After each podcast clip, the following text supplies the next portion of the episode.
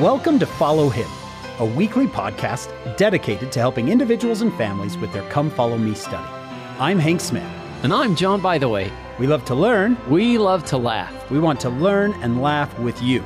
As together, we follow Him. Hello, everyone. Welcome to another episode of Follow Him. My name is Hank Smith, and I am here with my faithful co-host, John Bytheway. Hi, John. Hi, Hank.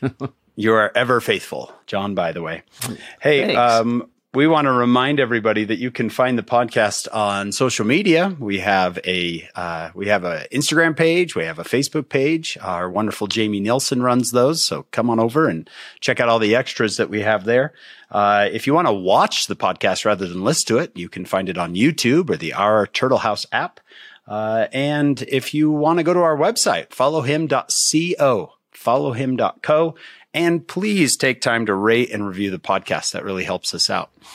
You know, Hank, just last night, I was talking to somebody who did not know that on the followhim.co website, not only does it have something called show notes with kind of like a list of references, but it has an entire transcript. And they're like, what? People didn't know. Yeah, this thing's going to be a book when we're done. Right. There's a transcript. If there's something you missed, you want some extra details, go get that transcript. And I need to review them because I forget half of what we talk about. And it's so nice to have that resource there. So I just wanted to throw that in. Okay, good. Thanks, John. Now, we are moving right along in the Doctrine and Covenants. We're getting towards the end. We're in the triple digits on these sections. And we have a wonderful guest with us today, John. Who's with us? Yes, Hank, thank you. Today we have Dr.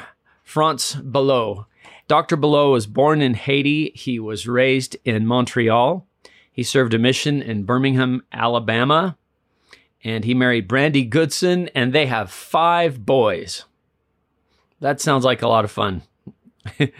And he's the co-founder of Typhoon, a mobile-first platform that documents and improves safety, communication, productivity, and training. And from 2011 to 2015, he worked with Imagine Learning, which provides a complete suite of adaptive digital curriculum and assessment solutions for pre-K through 8th in language development. Dr. Belot obtained his PhD from BYU in educational leadership with an emphasis in organizational behavior, and his educational penchant permeates all aspects of his life. He's passionate about helping people access education and training so they can decrease skill gaps and positively impact lives, businesses, and communities for good. And Hank, you have a personal connection. Why don't you explain that? Well, yeah. He's now President Belot in my state presidency. And this happened after I asked him to be on the podcast. Because honestly, John, if he would have been President Belot in my state presidency, I don't think I would have had the guts to ask him to come onto the podcast. But yeah, I first met Bishop Belot as a member when I was a member of the High Council, and I was able to work with him in his word. Just so impressed. I've always told him if we could nominate apostles, this is who I would nominate. And he always says no. No. But anyone who knows he and his wife would know these are pretty incredible people. So welcome, Frantz. Thank you. To our podcast. Yeah, we're excited to have you here. It's a pleasure. What was a mission in Birmingham, Alabama like? Oh, that's a good question. I came from Montreal, where there was a lot of it's a melting pot. It's a lot like New York City. But it's French, right? And so when I went to Birmingham, Alabama, I was surprised by the segregation, to be honest with you. So that took me a little bit by surprise. But then after this, the more you got to know the people, the more you realize that we were all the same, just trying to make the best out of life with the knowledge that we have. I came to love the people of Alabama. And I'd go again, like people say, because it was such a wonderful place to be. Very warm culture. There's a reason it's called the Bible Belt. They do believe in God, and that was always great to be speaking with them. Right. Oh, that's awesome! I didn't know you served your mission there. So, yeah, I bet you have some good stories. Yeah. Hey, let's jump into our lesson this week. We are covering a bunch of sections, right? 115 through 120. these sections of the Doctrine and Covenants. So, Dr. Belot, Frantz, how far back do we need to go? What do we need to understand before we jump into 115? Great. So I always try to understand a little bit of the context that we're jumping into when we read the scriptures. So I read a few things in Revelation and context that I'd like to share to kind of give us an idea of what's going on when we jump into section 115 through 120. So if that's okay with you, I'd like to just share a few things that are happening here. One of the things is that during the final months of 1837, apostasy began to affect the church in Kirtland, right? And many Latter-day Saints were disillusioned by the financial losses, and they were heavy financial losses as the results of the Kirtland Safety Society. And they also began to reject, because of that, they began to question the leadership and the prophetic mantle of the prophet Joseph Smith, because temporarily things had been very difficult, and also they were seeing a lot of people going losing their faith for multiple reasons. So, and what made it even more challenging, you had dissenters who were that were members of the Quorum of the 12 Apostles in the 70s, and as well as the three witnesses of the Book of Mormon. So you're looking at this situation, and it's a brand new church, and you're looking at this, and you're like, okay, what's going on here? Some of the apostles are apostatizing, the three witnesses are disillusioned as well, and it's a very tenuous times for the saints at this moment in time, and I would dare say for the prophet Joseph as well. He must have been spending a lot of time on his knees. That would be I can't imagine. Can you, John? What would it be like to see the leadership of the church start falling off? You would need this kind of steadying voice. You would need revelation to let you know, hey, this isn't Joseph's church. This is mine. I got this. And yeah, this would be a shaky time. And you're constantly seemingly on the move. No, we'll build here. Now we'll build here. No, we'll build here. I think that's a good point that you just brought there, John.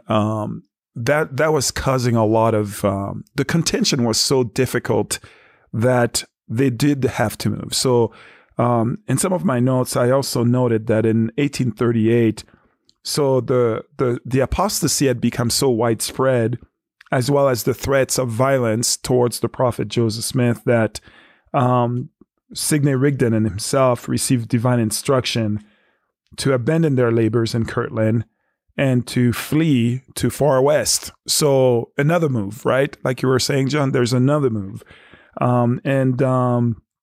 So once they were in Missouri, it says here that although the revelation pronounced Joseph's labors finished in this place, leaving Kirtland meant parting not only from their homes, from the church, but from the church's largest stake and its first and only temple. So you're looking at a group of people that have sacrificed so much to build the Kirtland temple, and the Lord is saying, this is time to go. And he says, arise and get yourselves unto a land which I shall show unto you, even a land flowing with milk and honey. So this is the context that we're getting into in the sections 115 through 120 that we'll be talking about. Can you imagine leaving that behind? I mean, Joseph Smith's coming off the best year of his life with 1836, and everything goes sour in 1837 and 1838, and he has to move to Missouri. Far West is a city that was basically, it's almost brand new. It was created when the Saints were driven out of Jackson County, and they were spending those years in Clay County. It's Alexander Donovan who, their lawyer, helps them create a county for them to live in, and they build this city of Far West. And I mean, good thing we did that, because Joseph's got somewhere to go.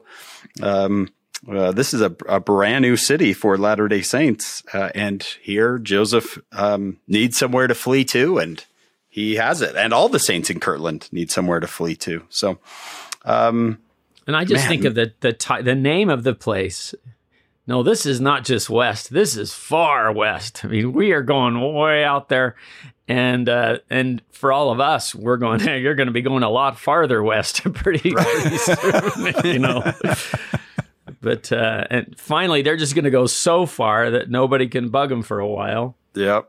But so Joseph, I think, arrives in Far West in the beginning of 1838. And now he's receiving revelation. Yeah, he's so this is, again, the resilience of those individuals, right? I mean, we talk a lot about the prophet and the revelations that he's been receiving, but we also have to think about the man here. It's not easy to leave a home and then to go somewhere else. Plus, he had a wife and children and so on, and then all of a sudden he has to rebuild a lot of things. So here I've learned that they were making plans for a new temple. So that's, again, speaking of the resilience. Okay, we left Kirtland. We got to make a new temple. They also were able to call new apostles, right? Which, again, is a testament that the Lord does not just let people stop his work. He inspired Joseph to call some of the greatest apostles and future prophets of the church, such as John Taylor, Wilford Woodruff, who would become presidents of the Church of Jesus Christ of Latter-day Saints. So you see there that the Lord is still in control, like John was saying, that we got this. I mean, this is difficult. They're making decisions not to pursue and remain faithful to the covenants they've made. But the Lord has already prepared additional men, and I would say women, to pick up the baton and to move forward. And now we jump into those sections and see what the Lord is saying to those great men. Yeah, both of these, John Taylor, Wilford Woodruff, I mean, these are huge names in our history, and they come into the quorum because of this apostasy. That's a great point. From that comment that you say, Hank, it again reminds me that difficult things, many times, especially if we follow the Savior, turns out for our good. So it's more than just a saying or on a sticker. It's actually reality, and I've experienced this in my life as well. So just wanted to add that part. Yeah, often the most difficult part of our lives are I think President Uchtdorf called them. The Lord can turn them into stepping stones to future opportunity. All right, let's jump into 1:15. Tell us what you want to do here. So this the heading tells us a little bit what's happening, right? It's on April 26, 1838. So the saints are wanting to know what to do. There seems to be a little confusion as to what should be the name of the church. Does that remind you of something? Right. In the last few years? Yeah. But there's a little bit of confusion that's happening there. And the Lord is also stating the purposes of stakes, right? Because at this moment in time, the new stakes are being, there's one in Kirtland, obviously, but there are new stakes. Many members are moving in Far West, so there are new stakes that needs to be established. So the Lord is providing some additional instructions on what's happening there. A few things in verse 3 and section 1:15. It says, "And also unto my faithful servants who are on the high council of my church in Zion, for thus it shall be called, and unto all the elders and people of my church of Jesus Christ of Latter-day Saints, scattered abroad in all the world." And then the Lord makes a statement here. "For thus shall my church be called in the last days, even the Church of Jesus Christ of Latter-day Saints." I think it's a powerful statement coming from the mouth of the Lord himself, well, through the prophet Joseph Smith, but it's a revelation that the Lord gives the prophet Joseph Smith, stating exactly what the church should be called. Yeah. I really like this. I remember not knowing this for a long time, that we had different names.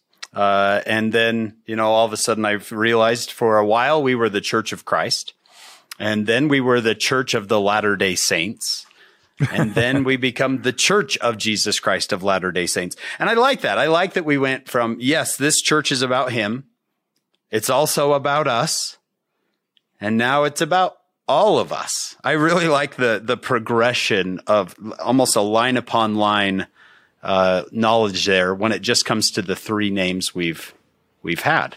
The Church of Christ, the Church of the Latter-day Saints, and the Church of Jesus Christ of Latter-day Saints. I think that's wonderful.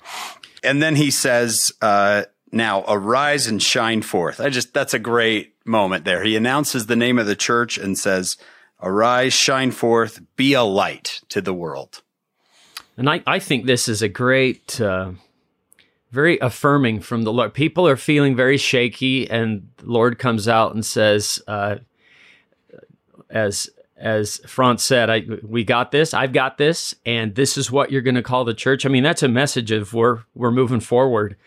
And I did, in my Book of Mormon class, I kind of researched what is the name of the church in the Book of Mormon. And I have a PowerPoint slide of them. I can't remember all of them, but the one that was the most used was the Church of God. It's like 31 times in the Book of Mormon.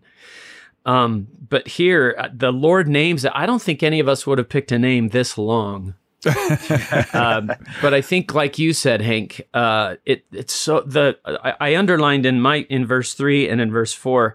I love that Jesus calls it my church of Jesus Christ of Latter-day Saints. I was like, wow, he's owning it. This is my church of Jesus Christ of Latter-day Saints in verse 3. And, like you said, Hank, it's also our church. It's the Church of Jesus Christ of Latter-day Saints. It's ours too.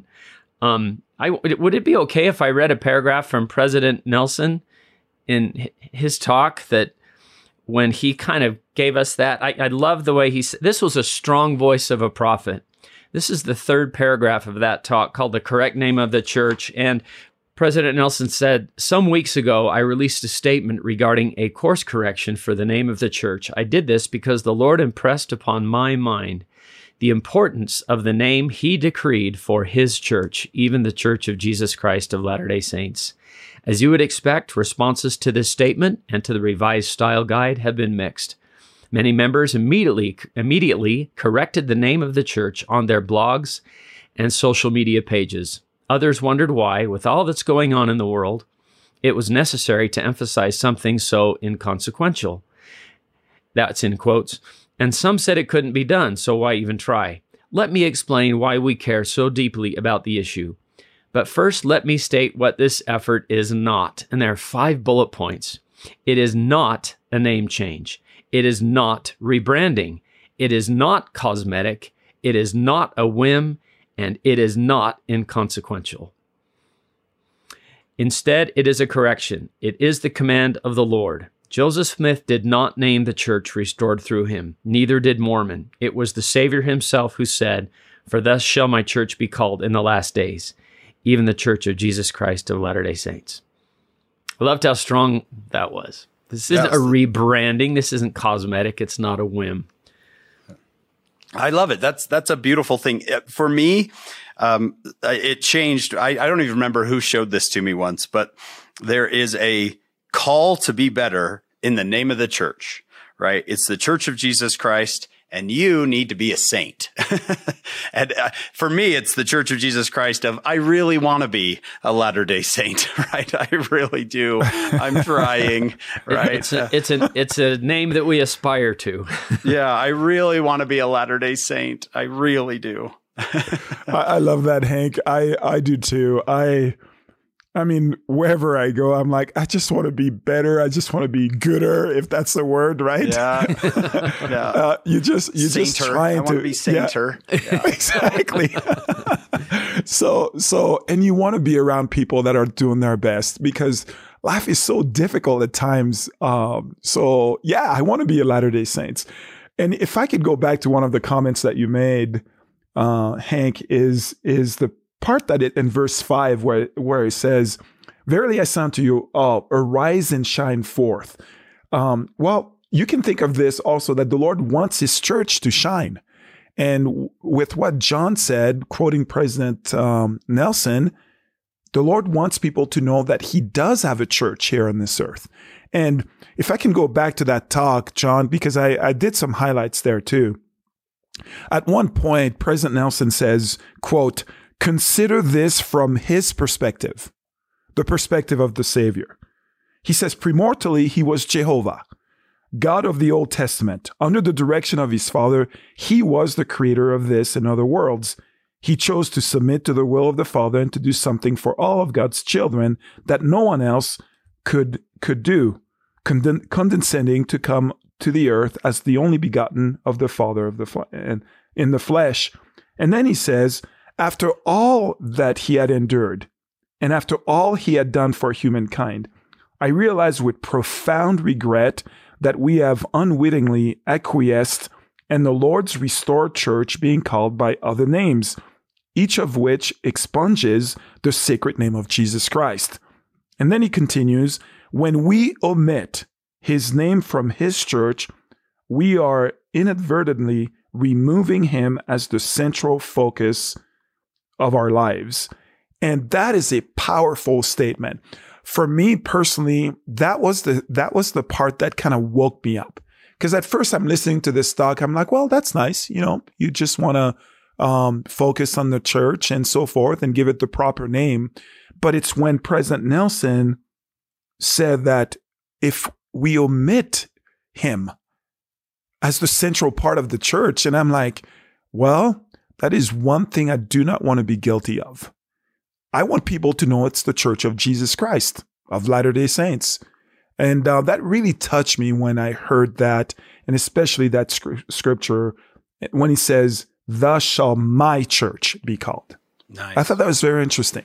I love it. And the reason we have a modern prophet, I try to teach this to my students at BYU, is we have this because we need revelation adapted to our circumstances. You know, someone might say, oh, was President Monson wrong? And when he said, you know, dare to be a Mormon, or President Hinckley, was he wrong? No, they weren't wrong. The Lord said, look, circumstances have changed. We have revelation according to the circumstances. That's why we have a living prophet. So I think the Lord saying, yeah, it's time to make a course correction, because things are going to change. Your circumstances are changing, and this is going to be a needful thing. No, I would just say one more thing is I love that they have gone through probably 1838. I think 37 and 38 is going to be a dark, dark time for the church, and I think this is almost like a reset for them. I think this is great that you know, the Lord has given them a chance to kind of have a new slate and said, hey, we're going to a new name will kind of give you a fresh start. He does that for us, right? When we get baptized, we get a new name. When we go to the temple, we get a new name. And the idea is it's a fresh start. You're a brand new person. So I think that they've gone through a really dark time, and here's a moment of, all right, a new name, fresh start, new apostles, like you said, let's get going. Let's continue forward. So I think it's a little, maybe a shot in the arm of energy. What were you going to add there, John? Yeah, I just, I totally agree. I remember I was listening to a post-game show after a basketball game, and it's kind of, I think it might be kind of a common saying in sports, but the coach said, well, my team lost today because they played for the name on the back of their jerseys instead of the name on the front. And I thought the idea that when we take upon us the name of Christ, we become members of the Church of Jesus Christ of Latter-day Saints. So we try to be that light to the world mentioned in verse 5. And so I've always loved that idea. And another thing I was going to mention is that we don't want the world to be confused about who we are. And I've heard this story. I don't know if it's apocryphal or not, but you may have heard it too. I'd love a source if somebody out there has it. But that during Hurricane Katrina a few years back, and you know, we've just had a hurricane recently, but that somebody said, oh, the only organizations that came to help us were the Mormons and the Church of Jesus Christ of Latter-day Saints. And I'd love the source on that, but yeah, we're confusing the world. Who are we? And we want to make sure that they know. It was one of those when President Nelson gave the talk that I kept saying, of course, of course, of course. That's the revelation. This is what Jesus said to call the church, you know? So the part that, and another part of the section 115 that's interesting is and I think that's Hank, you're the one who said that, it's a new beginning, right? So the Lord again And verse 8 says, "Therefore I command you to build a house unto me, for the gathering together of my saints, that they may worship me."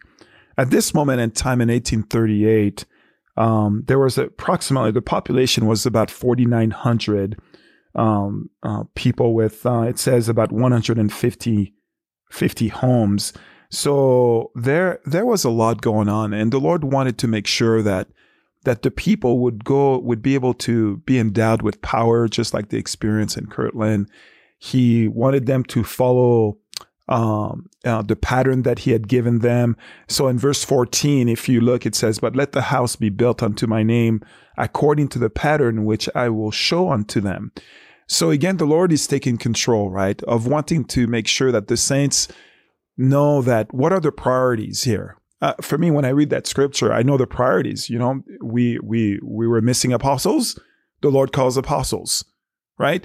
And we left a place where the temple was. The Lord says we need to build another temple. So it gives you kind of a sense of the prophetic priorities in that revelation. That same phrase is in section 97, verse 10. I thought, we've heard that before. And yeah, the footnote to 14 there, D&C, Doctrine and Covenants 97:10, according to the pattern. Lord has a pattern. And help me out here, Hank. So there is a temple in Kirtland. Did they find a site in Jackson County, or is this only the second time they've been commanded to build a temple? No, they did find a site in Jackson County. If you remember, they dedicated the site on the hill, right? But never started it. Never happened. Never started it. So and this is the third time. Okay, yeah. This is the third time spot. Build a house. Yeah. Mm-hmm. And this temple area, they actually dig out the foundation for it, and that area is still there. It's that gated area. If you go out, right, and there's 4 stones. And there's nothing. Yeah. There's not hardly anything else there. It's beautiful rolling hills, right? And this gated area with 4 stones and a restroom. I mean, yeah, it's interesting that there used to be a town of what? What did President say right there? Or Frantz said a town of almost 5,000 people. 5,000. Exactly. Yes. In Far West, and there's nothing there today. Yeah, you'd think there would be some cabins left over. Or, right, yeah. But it just looks like beautiful rolling hills. Yeah. Yeah, it's a plowed through field. I have a question for you, Frantz, that he talks about how a stake can be a defense and a refuge.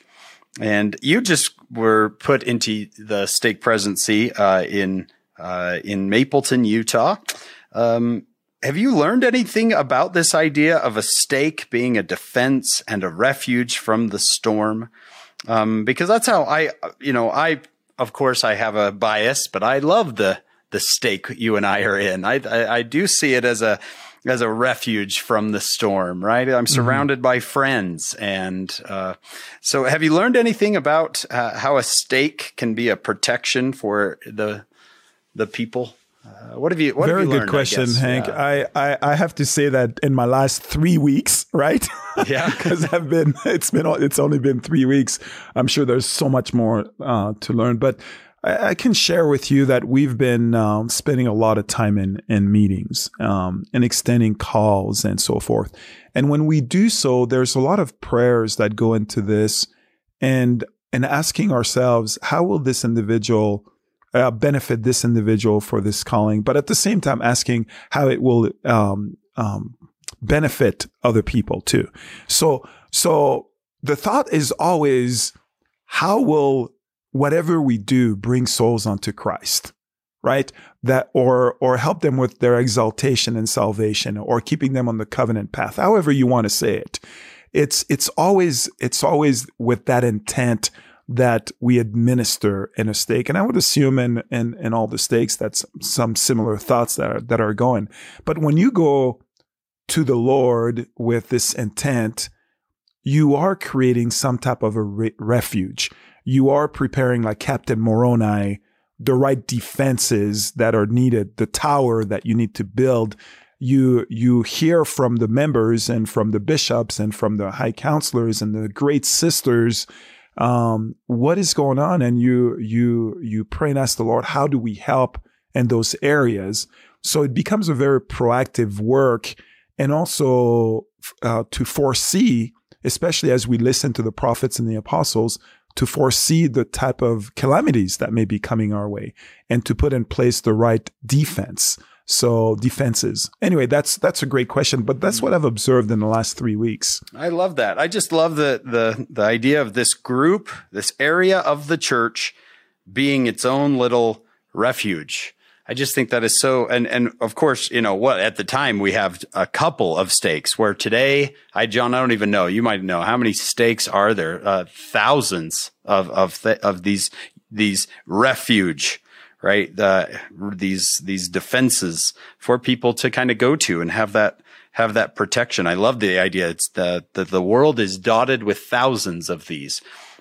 Just last night, I attended a ward picnic, and seeing all those happy, smiling faces, knowing that each one of them are having trials, medical trials, family trials, everything else. And just seeing just being gathered with them felt like a refuge. We are all in the same boat, and we are pressing forward, and we're happy, and we're eating food and everything. But As a former bishop of that ward, I knew a little bit about what some were going through, and what a refuge just to be able to meet with each other. And so maybe that's another way to think of it all. Just as you said, President, how will this call help others? And to be able to look around and say, I'm so glad they're here. I'm so glad they're faithful. It strengthens my faith to see us all in this together. Yeah. The Lord mentions that twice, John, and that the gathering together upon the land of Zion, that's verse 6. And then again in verse 8, the gathering together, the building of the temple, the gather together, there's strength in coming together. Can I'll say something on verse 19? It kind of buttons up the section 115 when the Lord reveals again through the prophet Joseph Smith, for behold, speaking about the prophet Joseph, there were, as you know, by April 1838, both, let me just make sure that I don't misspeak here, but both Whitmer and Cowdery were excommunicated by early April 1838. And I can only imagine that those were the friends of the prophet, right? And close associates, they had seen and felt, they had heard the voice of God. They knew. And like you were saying in the beginning, Hank, this is a very difficult time for the prophet Joseph Smith. And we need to remember that this with all of his great abilities and qualities, those are not easy moments for the man himself, right? Those are not easy moments. And I love the fact that in verse 19, the Lord recognizes the prophet Joseph Smith, and he strengthens the fact that he is the Lord's prophet, regardless of his weaknesses. He has been called, and the Lord says again, for behold, I will be with him, and I will sanctify him before the people. That already tells you that, of course, Joseph needed some work, but so do I. So do all the millions of people that are in the church and outside of the church. So the Lord says again, I will sanctify him before the people. For unto him I have given the keys of this kingdom and ministry. Even so. And then the Lord says, amen. So I feel the spirit of this, of the Lord sustaining himself, his prophet, knowing that he's been going through a very difficult time, and asserting or confirming to the people that this is my prophet. He does have the keys. I have given him those keys. So I love that way that this section ends. It really is, it buoys me up. And I'm like, way to go, Joseph. Way to go. That's fantastic. And it ends so positive. And I like what you said there. I wrote it down. The Lord sustains his prophet, gives him a, right, he's still who he is, despite what anybody else is doing, even Oliver Cowdery or David Whitmer.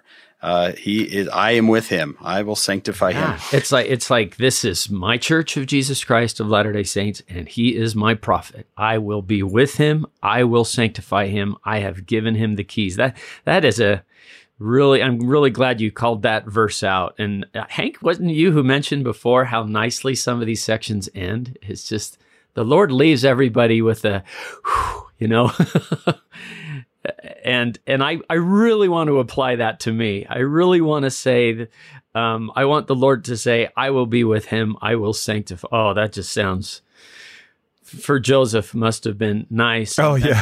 Like you said, Frantz, I will sanctify him. It's like, yeah, he's got some more work to do. But that's what I do. I remake people. I make creatures, you know. Yes. So I love it. I love it too. I've got to mention one thing before we leave this section. One of my favorite stories from church history, actually. If you look at verse 11, the Lord says, in 1 year from this day, let them recommence the laying the foundation of my house. And there's, in 1 year from this day is going to be April of 1839. They like mark this on their calendars, right? They're supposed to be in Far West in 1 year's time, April of 1839. But the problem is over the next year, they get driven out of the state of Missouri. So you've got Brigham Young over in Illinois saying, well, we're supposed to be in Far West on this day, this April 26, 1838. And I shouldn't act like I know all this. I'm getting it all from Alex Baugh. So Alex, if you're listening, another shout out to you. He's the one who taught me this, that there were some who said, no, Brigham, you don't need to go. You don't need to be there. He said the will is the deed, meaning, you know, the Lord understands you want to be there. But if we go back into Missouri of this in April of 39, you're going to get in, you know, you could put your life in danger by going back. But there's Brigham Young saying, no, this has to happen. So, in fact, there's a man, an apostate member of the church named Isaac Russell, who says that is a prophecy that will not get fulfilled. Right? He just absolutely says it. It will not get fulfilled because they've been driven out of the state. But Brigham Young takes some members of the 12. They sneak in the middle of the night. It's a great story. Yeah. As midnight turns over, they are there a year later on April of 39. They put the cornerstones in place. They set apart Wilford Woodruff as an apostle, and they sneak back out. They sneak back out into Illinois. And I got to tell you this. I did not know that. Oh, this is a great story. Yeah. So there's an awesome story. There's a man named Theodore Turley who is with him, and he just can't leave without telling Isaac Russell that they fulfilled the prophecy. So as they're going back into Illinois, he actually stops at Isaac Russell's house, the apostate, knocks on the door. Sister Russell opens the door and says, it's Brother Turley. And Isaac Russell comes out. What? It can't be Brother Turley. And Brother Turley said something to the effect of, we've just been over to the temple site with the 12 and we're heading back to Illinois. Almost like a, aha, we fulfilled the prophecy moment. It's a great moment. Yeah, the theological term for that is neener, I think. Yeah. No, this idea of we want to make sure this prophecy happens, that ought to be a movie. That's a fun little story. Yeah, they sneak over. I just think it's a classic moment in the middle of the night. But Brigham Young, I think he was the one who said, Joseph made a prophecy and I worked to fulfill it. Right? That's my job. And I got to thank Alex Baugh for that. He's the one that told me that story. I don't know if it's well known, but it is with Alex because he knows everything, as you know. All right. Well, are we ready to move on, Frantz? Yes, what do we want to do next? Yeah, section 116. I mean, it's a short section. A little bit of the background on this that I've learned is that they came to a prominent knoll or a little hill, mound, if you will, called Spring Hill.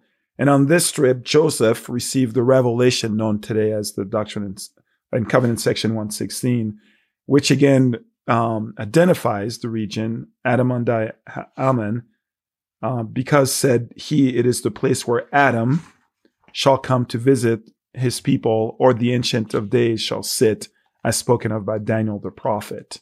So it's a great I mean, it's a needed section, right? I've asked myself, okay, what?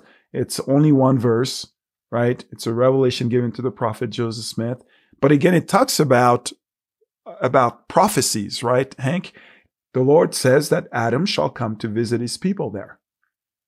Just like Daniel prophesied. And the Lord wants us to be aware that Adam himself will meet there with the saints to instruct them. And I think that's really a powerful verse. Yeah, we're looking forward to this. You know, John, who was it? I think it was Dr. Mike Wilcox who said, when part of partaking of the sacrament is, yes, looking backward at the Savior's life and atonement, but also looking forward to this huge sacrament meeting we're going to have this future someday. Feast. Yeah, this future sacrament meeting. Section 27, where that lists the people who will be part of this. Elijah. And with Moroni. John, Oh, I love that. Joseph, Jacob, Isaac, Abraham. I mean, these are the fathers. And, of course, their spouses, right? Sarah, Rachel, Rebecca, Peter, James, and John. I mean, we look forward to this. To a big sacrament meeting someday. Right, yeah. There's a statement that Sister Susan Easton Black made in her book. She's got a book called 400 Questions and Answers about the Doctrine and Covenants. And she said, Section 116 is the first mention of Adam-ondi-Ahman in Holy Writ. However, the name Adam-ondi-Ahman was familiar to Latter-day Saints before the revelation was received by Joseph Smith on May 19th, 1838. For example, the hymn Adam-ondi-Ahman by W.W. Phelps was sung at the Kirtland Temple dedication in March of 1836. So I didn't know that. The hymn was written before this revelation. So somehow that phrase, Adam-ondi-Ahman, was known before. The importance of that section to me is the fact that the Lord is really connecting the spiritual history of that place. Yeah, of Adam. It tells you that once upon a time he was there, and also the spiritual future of what will take place there. So when it seemed that the church was on the brink of collapsing, I think this revelation reminded Joseph and the saints that there's something sacred that will take place in the church, and for all of our Father in Heaven's children. That's a remarkable revelation given the context of seeing everything that's going on with the apostasy. And the Lord said, you know, Adam will come, and many of the prophets of old will be there too. So I don't know if it sounded like, are you kidding me? Is this really going to happen? Especially given the current situation. But it will. The Lord said it. Speaking of just the broad view the Lord has, in fact, in the last section, section 115, he said that thy light may be a standard for the nations. He's not just thinking of Kirtland or Far West or Jackson, but a real future view that we're going to take this gospel to the nations. Yeah, that's great. Both of you. I'd never seen that section in that way, but I think you're right on there, Frantz. The idea that they maybe are a little shaken by what's happened over the last year, and the Lord saying, no, the future's still in place. Almost like a little patriarchal blessing reassurance for the church, right? It's still on its way to what it needs to become. And there's probably times where all of us need to have that reassurance that the church is well on its way to its destiny.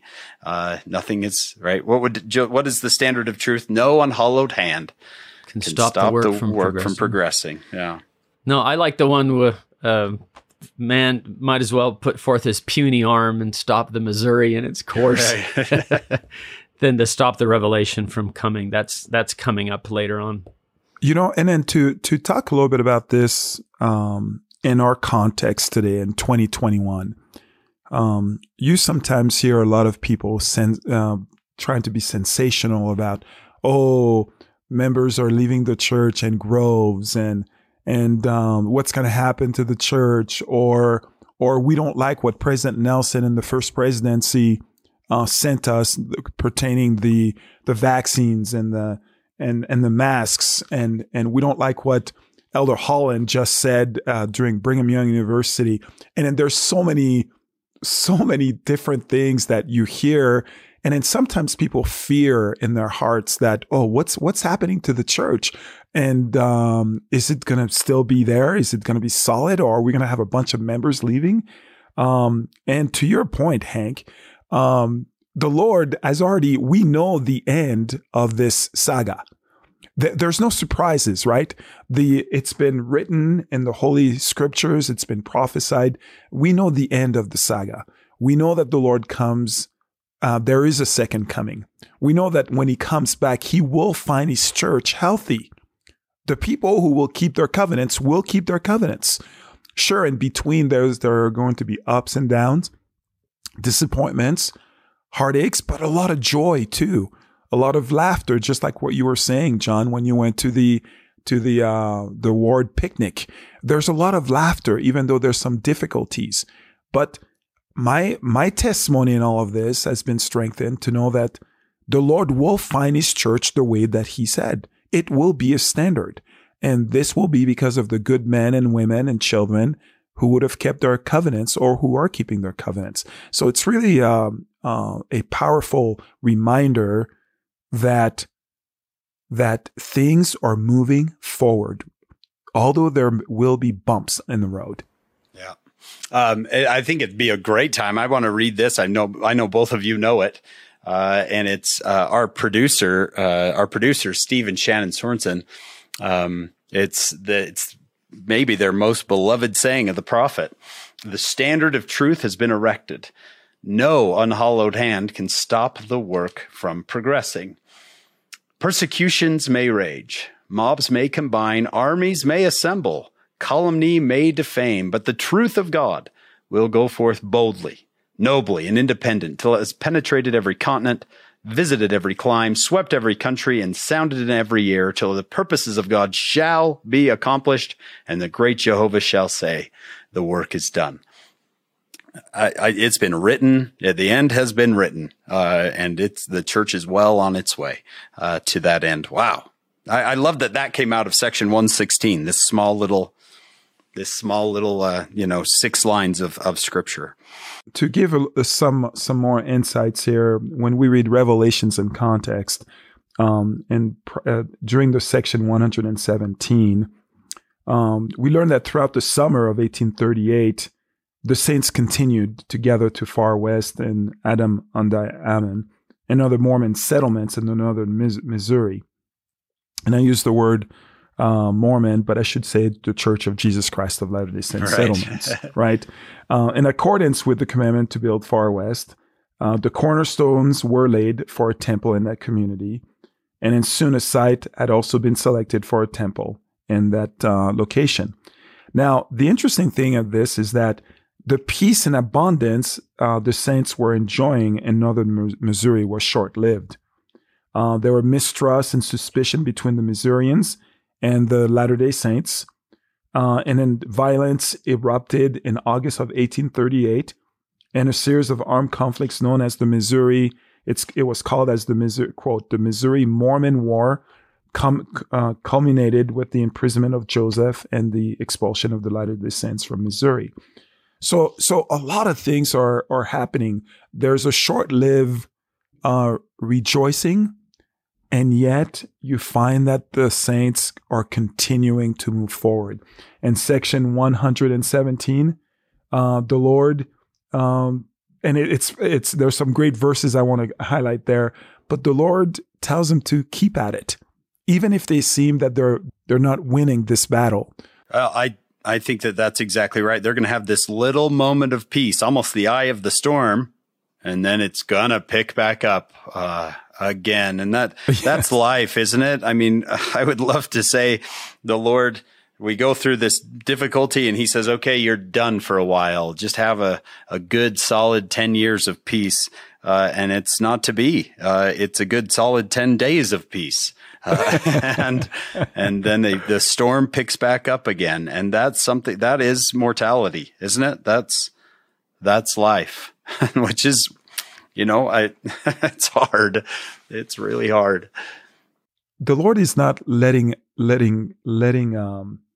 although things are very difficult, I should say, he's still instructing his saints to be good, right? In verse 4 in section 117, he says to the people, he says, let them repent of all their sins and all of their covetous desires before me, saith the Lord. And I love that statement. For what is property unto me, saith the Lord. So there are a little bit of mistrust. People are coveting their property. They're wondering, okay, this is mine. And then the Lord is saying, hey guys, we could do better. We could be better. And to know that we're building the kingdom of God and we're not building you. Well, yes, we're building you in a way, but we're also building the kingdom of God.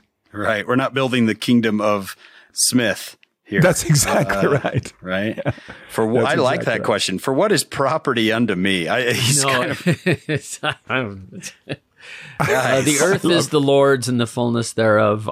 He's got it already. And I like too that as he continues in verse 6, it's kind of the all flesh is in mine hands, but it's a little longer version of that. I made the fowls of the heaven, the fish of the sea, the beasts of the mountains. Have I not made the earth? Do I not hold the destinies of... It's like, I haven't lost my power. My son and I like to look at nice trucks. We like to look at nice trucks. So when they drive by, he's like, Dad, look at that truck. And I'm like, oh, that's a great truck, right? We have, I think there's a little covetous desires there. Right. And I can hear the Lord saying, what is a Ford F-150 unto me? Right. It's a toy, Hank. It's, stop, repent of all their sins and all their covetous desires. Wow. That's a reality check, isn't it? Yeah, it really is a reality check. And I was laughing hard at the Ford 150 because I love cars, right? Yeah. and sometimes, unfortunately, I find myself coveting about some cars. But the reality check that you said is really true. When I read those verses, or particularly that part of that verse, it just reminds me really that if we focus on the Lord, the promise is that everything that he has will be ours. If it's something that is consuming our thoughts of what will I get? Well, the Lord tells us that everything that's mine will be yours.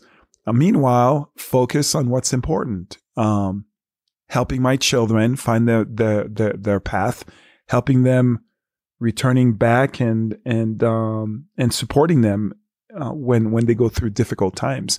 It just reminds you that his children are really the central part of his mission to bring our immortality and eternal life. So please join us for part 2 of this podcast.